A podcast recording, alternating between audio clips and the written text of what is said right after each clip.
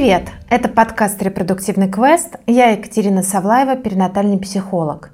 Когда другие беременны, а я нет. Про триггеры, которые словно преследуют нас при прохождении репродуктивного квеста. Про те чувства, которые мы часто скрываем не только от других, но и от себя. Про гнев и зависть в сегодняшнем эпизоде. Вероятно, почти каждый из тех, кто сегодня слушает этот подкаст, проходит э, свой репродуктивный квест. И прохождение этого квеста, ну, помимо всех чувств, это еще и такой изощренный сложный лабиринт, где за каждым углом, за каждой новой дорожкой может встретиться он, великий и ужасный триггер.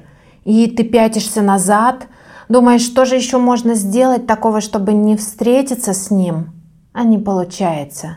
Триггеры везде, у каждого свои, но есть и много общих, а, похожих, единых для большей части женщин. Начну с простого. Что такое триггер? Буквально это переводится как спусковой крючок, ну тот самый, который приводит в действие некоторую систему.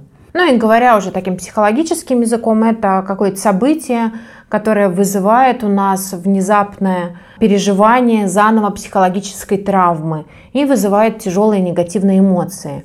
И вот в ситуации, про которую мы говорим, в ситуации репродуктивных трудностей, этот спусковой крючок, этот триггер может запускать новую волну горя, приводить к злости, гневу, э, возвращать в то самое ощущение, что со мной что-то не так. В общем, функционал у него широк, огромен. И одна из задач, которая возникает во время бесплодия или там других репродуктивных трудностей, это научиться жить среди триггеров, не разрушаясь. Ну да, сказать, конечно, про это легко, наверное, подумали вы. Ну и это действительно непросто. Бесплодие вообще, в принципе, история достаточно травматичная. Есть такое понятие травма бесплодия. У нас пока я ее не встречала, а в зарубежных источниках да. И про что это травматичное? Начиная от того, что когда-то у вас была уверенность о том, что родить ребенка это какой-то естественный простой процесс, но со временем этот процесс стал казаться очень трудным. И вот начиная от этого, заканчивая тем, что вы могли сталкиваться с потерей беременности. И этот опыт, он очень тяжелый, очень болезненный. И триггеры – это то, что вот этот опыт ужесточает, а порой делает его по субъективному ощущению невыносимым. Ну, например, приглашение на gender party, это где а, объявляют пол малыша. Приглашение на детский день рождения среди милых шариков и каких-то персонажей. Сообщение «я беременна» или фотография теста в соцсетях или отправленная специально вам – какая-то прогулка мимо детской площадки, где мамы с колясками и детки бегают и катаются с горки. Магазин одежды для беременных или магазин одежды для младенцев и все эти вот милые чепчики, милые комбезы. И для обычного человека это просто, я перечислила набор каких-то событий, которые глобально никак на него не влияют. Ну, может быть, он порадуется за других. Но а вот для тех, кто проходит тяжелый репродуктивный квест, все эти вещи, эти события, они могут быть триггерами. Они могут сделать больно. Они могут погрузить в круговорот мыслей, из которого очень сложно выбраться. И тут важно понять, что все это является частью того большого кризиса, которым является бесплодие. Осознавание своих триггеров, понимание того, что вы не одна, кто с этим сталкивается, проживание своих чувств и понимание мыслей – это то, что может облегчить вам прохождение через эти триггеры, прохождение через этот ужасный тяжелый лабиринт. Но ну, давайте посмотрим под лупой сначала на триггеры, ну а потом уже на чувства. И начать мне хочется с одного исследования. Его провела Меган Коллинз, и называется исследование, если перевести на русский, «Влияние бесплодия на повседневные роли». И что же говорят участники этого исследования? Они отмечают, что часто возникают триггеры, которые вызывают эмоции, связанные с бесплодием. Они могут включать в себе пребывание с друзьями, которые ожидают детей или у которых уже есть дети, встреча с беременными женщинами или женщинами с детьми. или э, просмотра в соцсетях или там на ТВ, чем-то, что связано с беременностью и с маленькими детьми. И, как говорят участники, эти триггеры могут вызывать нисходящую спираль, пробуждая негативные эмоции и мысли, которые невозможно контролировать. Что там может быть? Чувство ревности, чувство горечи по отношению к друзьям или братьям, сестрам, у которых есть дети. Например, один из участников отметил, что иногда вы должны быть более осторожны, как вы реагируете на какие-то вещи, э, чем э, реагируют другие люди. Другой участник сообщил, что здесь все дело в выживании и самосохранении для меня. Многие участники исследования сочли несправедливым, что те другие, которые, как им кажется, не заботились о себе, они беременеют, в то время как вот эти участники вносили какие-то серьезные изменения в образ жизни для того, чтобы увеличить свои шансы на беременность. Например, один участник отметил, что вот та часть, когда друзья беременеют, она была очень тяжелой для меня. Я чувствую, что я забочусь о себе лучше, чем любая из них – и это для меня несправедливо, это разочаровывает. Я уволилась с работы, изменила диету, занимаюсь своим здоровьем. И мне кажется, что остальные беременеют без проблем, а я нет. И эта часть очень эмоционально тяжела для меня. Тут я добавлю, что я даю цитаты, но они могут быть э, не совсем точными из-за трудностей перевода, но суть остается верной. Еще один участник э, говорил, что когда другие беременеют, это просто жестоко, и никто не может понять, как это тяжело. И ты чувствуешь себя ужасно из-за всех этих чувств. И э, в результате, поскольку эмоционально трудно находиться с детьми и какими-то вещами, связанными с беременностью, участники исследования часто дистанцировались от других – закрываясь и избегая друзей, родственников и всего того, что связано с беременностью. Но это включало и мероприятия с детьми, день рождения, детские вечеринки. Участники сделали это для того, а, чтобы установить свои границы и защитить себя от эмоциональных триггеров и защитить себя от разговоров, которые им тяжелы и неприятны. И одна участница, можно сказать, обобщила чувства многих, когда заявила, с тех пор, как диагностировали бесплодие, очень сложно быть рядом с детьми. Есть рациональный я, кто знает, что быть с детьми это нормально, и это нужно, чтобы у меня был свой собственный.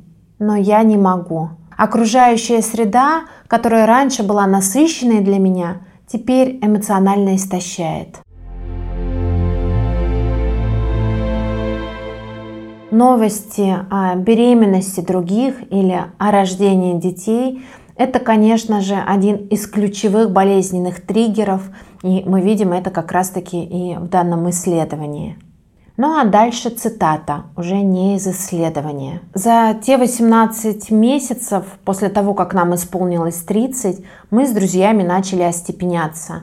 И я, конечно, знала, что рано или поздно они неизбежно забеременеют – но никто не может подготовить вас к боли от хороших новостей. И я никак не ставила ставку на то, насколько объявление о беременности ударит по моей самооценке. Мой телефон звонит, моя подруга объявляет, что беременна. «Я так рада за тебя», — говорю я.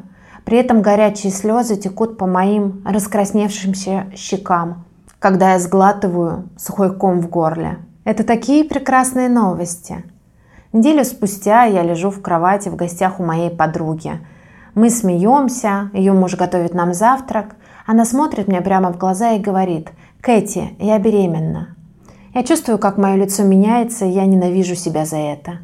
Это невероятная новость. Я ловлю себя на своих мыслях и улыбаюсь ей. Мы вместе празднуем за сладким чаем с молоком и обсуждаем имена детей. И все это время у меня в желудке невыносимая пустота. Это цитата из одного издания, автор ее Кэти Баскервиль. И я специально даю вам реальные цитаты людей на эту тему, чтобы вы увидели, что не только вы сталкиваетесь с такими чувствами и мыслями, чтобы снять изолированность, и хочется сказать с вами все в порядке, что вы это испытываете. Ну и давайте подробнее про чувства. При таких новостях могут возникать разные чувства. Давайте посмотрим на них и назовем их. А еще лучше, если вы посмотрите на свои и дадите им название. Что здесь может быть? С одной стороны, гнев, много гнева на того человека, которому с легкостью удалось то, что тебе не удается даже после многих или нескольких лет попыток. Вот ему просто так далось то, что тебе на данный момент, а страх-то что навсегда, не дается никак, никакими путями. То есть здесь мы видим гнев и страх. И гнев здесь – это ответ на несправедливость. А после гнева что может прийти? Стыд или чаще чувство вины? Но «Ну почему я не могу быть счастлива за нее? Почему я такая злая, такая плохая, что я не радуюсь таким новостям?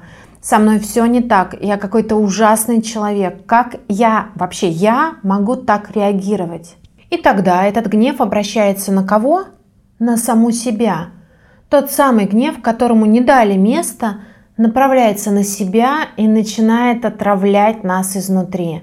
На ту себя, которая повреждена от медицинских процедур, повреждена от бестактности, повреждена или травмирована от долгого пути к материнству, повреждена или травмирована разного рода потерями, на ту себя, которой прежде всего нужно самосострадание, которой нужна поддержка. И здорово бы и правильно, может быть, в какой-то мере здесь прожить гнев – направленные на другого, дать ему место, прожить. Это не значит, что там прийти и сообщить об этом тому человеку. Значит, дать ему место быть, не убегать от него, побыть с ним. Да, я злюсь. И э, почему часто мы не даем себе такой возможности злиться? Здесь мы сталкиваемся с одной классической историей. Такая иллюзия, что я могу навредить другому, если я злюсь на него. Я могу, не дай бог, навредить ребенку, который вообще ни в чем не виноват. Но это иллюзия. В каждом эпизоде мы приходим к истории про иллюзию всемогущества. Ну, очень она распространена. Иллюзия, что я могу своими мыслями или чувствами влиять на жизни других людей. Но нет, так не работает. Их жизнь – это их история, а ваша жизнь – это ваша история. И тут мне хочется поделиться с вами цитатой из книги Меган Дивайн «Поговорим об утрате». Книга про другое, но вот здесь цитата мне прям ложится. Вообще книга прекрасная, и тем, кто столкнулся с утратой, я ее очень советую. В описании к эпизоду я напишу название. Так вот цитата. «Злость, которой дают выход, это просто энергия, реакция. И в таком качестве она становится неистовой защитной любовью к самому себе, к тому, кого вы потеряли, и в ряде случаев дает нам силы принять то, что вы должны принять. Если к злости проявить уважение и дать ей место, то она расскажет историю любви, желания и привязанности к утраченному, и в этом нет ничего дурного. Конец цитаты. Но идем дальше. Какие чувства еще мы можем испытывать, когда сталкиваемся с триггером. Зависть. И есть такая датская пословица, которая говорит о том, что если бы зависть была лихорадкой, весь мир был бы болен. Но нас же с детства учили, что завидовать это плохо, это чувство является для нас негативным. Давайте посмотрим вообще, на что такое зависть. Вот чтобы такой испечь пирог зависти, чтобы он был полноценным, нужно выполнить три условия. Первое. Мы должны столкнуться с человеком или с людьми, у которого есть что-то, имущество, качество или достижение, что от нас ускользнуло. Ну, в данном примере это беременность или ребенок. Второй компонент этого пирога зависти. Мы должны желать этого для себя – ну, конечно же, здесь аналогично, потому что мы желаем для себя беременности, материнства. И третий компонент этого пирога зависти – мы должны испытывать личную боль из-за связанной с этим эмоции. Почему личная боль? Потому что это именно то, что отделяет, отличает зависть от других более отстраненных чувств, например, таких как возмущение или чувство несправедливости – И личная боль в этом контексте – это, конечно же, долгий путь к материнству, неудовлетворенная потребность быть мамой. И вот вуаля, зависть готова, такой пирог с пылу с жару. Зависть, она, как правило, направлена на тех, с кем мы себя сравниваем, и на тех, с кем, как нам кажется, мы соревнуемся. И тут тоже поделюсь цитатой классной на эту тему Бертрана Рассела. «Нищие не завидуют миллионерам, хотя, конечно, они будут завидовать другим, более успешным нищим». Про что это? Это про то, что мы завидуем, во-первых, тем, с кем мы соревнуемся, как я сказала, а во-вторых, про то, что мы завидуем тем, потенциал которых и мы можем притворить в жизнь. То есть это то, что доступно и нам на самом деле.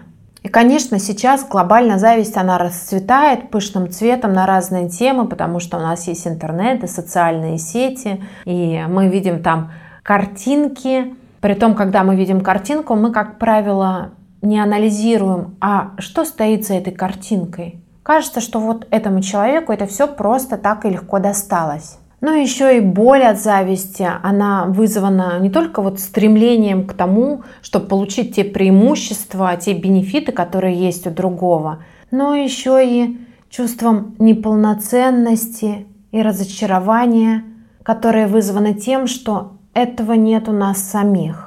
Зависть что она делает? Она лишает нас друзей, и она подрывает наши самые близкие, самые дорогие для нас отношения.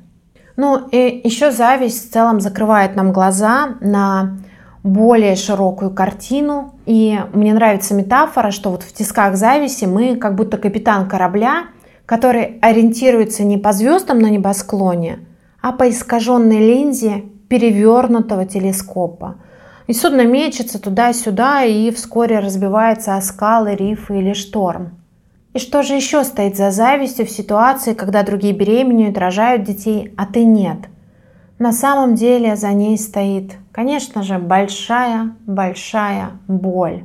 Та самая боль, которая сопровождает процесс горевания. Ведь когда мы говорим, например, о бесплодии, там запускается зачастую процесс горевания, там очень много потерь, и про них есть отдельный эпизод – потери при бесплодии.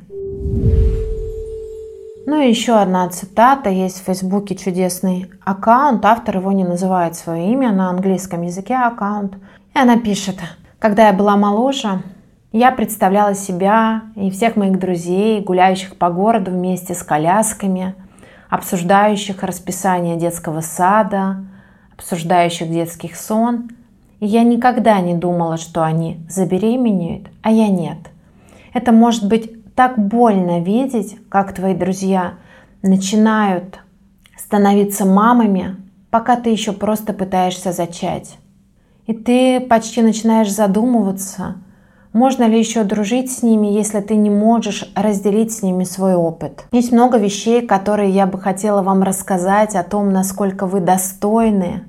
Но вместо того, чтобы давать вам советы, хочется остановиться на секунду и сказать, что это все отстой. Бесплодие это так больно. И видеть, как твои друзья становятся мамами без тебя, одна из самых сложных вещей, с которыми можно справиться.